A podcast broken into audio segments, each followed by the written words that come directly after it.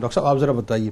ایک تو یہ کہ ظاہر ہے چونکہ آج شہید عہد کے حوالے سے بات ہو رہی ہے، تو شہدہ عہد کے بھی دو چار جملوں میں ان کی بارگاہ میں بھی ذرا نظرانہ عقیدت آپ پیش کرتے ہوئے چلیں۔ لیکن ساتھ ساتھ جو آپ کی حضور علیہ صلاۃ والسلام کی ساتھ جو خط و کتابت ہوئی ہے مدینہ شریف سے، میں چاہتا ہوں اس کانٹیکس میں بھی تھوڑے جملے آپ کی طرف سے آ جائیں۔ دیکھیے حضرت سیدنا مصعب بن عمیر رضی اللہ تعالیٰ عنہ ایک بہت بڑے عاشق رسول صلی اللہ علیہ وسلم تھے، کیونکہ فدا کا ابی و امی یا رسول اللہ کا درست مفہوم وہ ہمیں شہدائے عہد کی قبروں پر جا کر معلوم اللہ اب دیکھیے کہ اپنا اپنے گھر اپنے والدین کو چھوڑ دینا ہاں۔ اپنے اسٹیٹس کو دوستوں احباب کو چھوڑ دینا۔ ایک لیوش لائف اسٹائل کو ترک کر کے حضور علیہ السلام کی بارگاہ میں حاضر ہو کر صرف ایک کھال کا لباس بنا لینا۔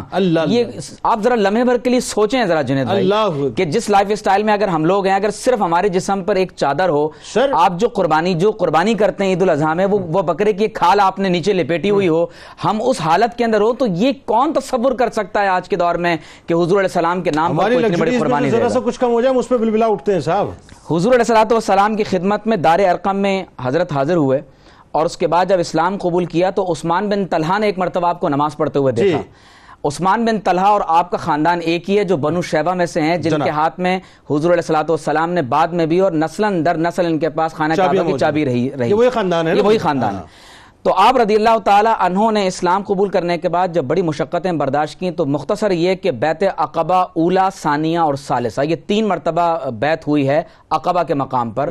اور میں آپ کی خدمت میں یہ بات پیش کروں کہ عقبہ کے مقام پر آج بھی جمرات کے مقام پر وہ مسجد موجود ہے جہاں حضرت مصعب بن عمیر رضی اللہ تعالی عنہ موجود ہیں اور یسرب سے آ کر اہل یسرب نے حضور علیہ السلام کے رسط مبارک پر بیعت کی اور اسی مقام سے حضور علیہ السلام نے مصعب بن عمیر کو وہاں سے روانہ فرمایا۔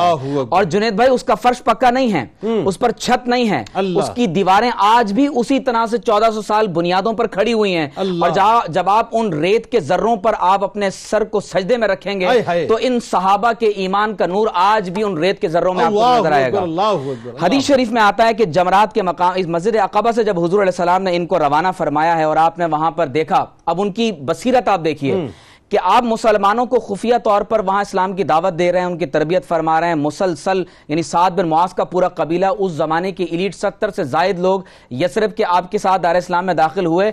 اور مہاجرین اور انصار میں سے انصار میں سے جو اولین لوگ ہیں وہ آپ کے رس مبارک پر مسلمان ہوئے۔ ایگزیکٹلی حضور علیہ السلام کو خط لکھا کہ یا رسول اللہ صلی اللہ علیہ وسلم یہاں یہودی ہفتے کے دن جمع ہو کر عبادت کرتے ہیں۔ ہاں۔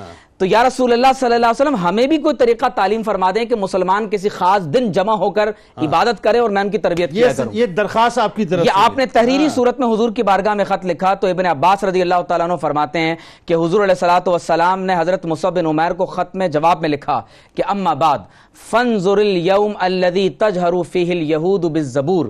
فرمایا کہ جس دن یہود زبور کا مطالعہ کرتے ہیں اور جمع ہوتے ہیں فرمایا اس دن کو اپنے مشاہدے میں رکھو۔ یعنی نظر رکھو کہ یہود کیا کر رہے ہاں، ہیں ٹھیک۔ فرمایا فاجمعوا نساءکم و ابناءکم اپنی بچوں کو یہ غور سے سنیں بچوں کو اور عورتوں کو جمع کرو فاذا مال النہار اور جب زوال کا وقت ختم ہو جائے انشط رہی عند الزوال من یوم الجمعہ. فرمایا جمعے کا دن ہو فتقربوا الى اللہ. برکعتین تو اللہ کی بارگاہ میں دو رکعت نماز کے لیے حاضر ہو جاؤ. اللہ. تو میں یہ سمجھتا ہوں کہ مصعب بن عمیر رضی اللہ تعالی عنہ نے جمعت المبارک کی نماز کا مطالبہ جو حضور صلی اللہ علیہ السلام سے فرمایا. اور قرآن کی یہ آیات بعد میں نازل ہوئیں کہ اذا نودی للصلاة من یوم الجمعہ فسعوا الى ذکر اللہ.